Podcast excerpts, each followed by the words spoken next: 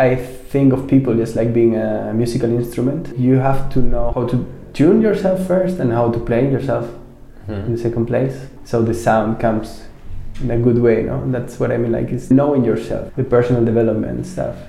And also how to interact with others. How to make the best music out of Rosano in regular interaction. I need to treat you well.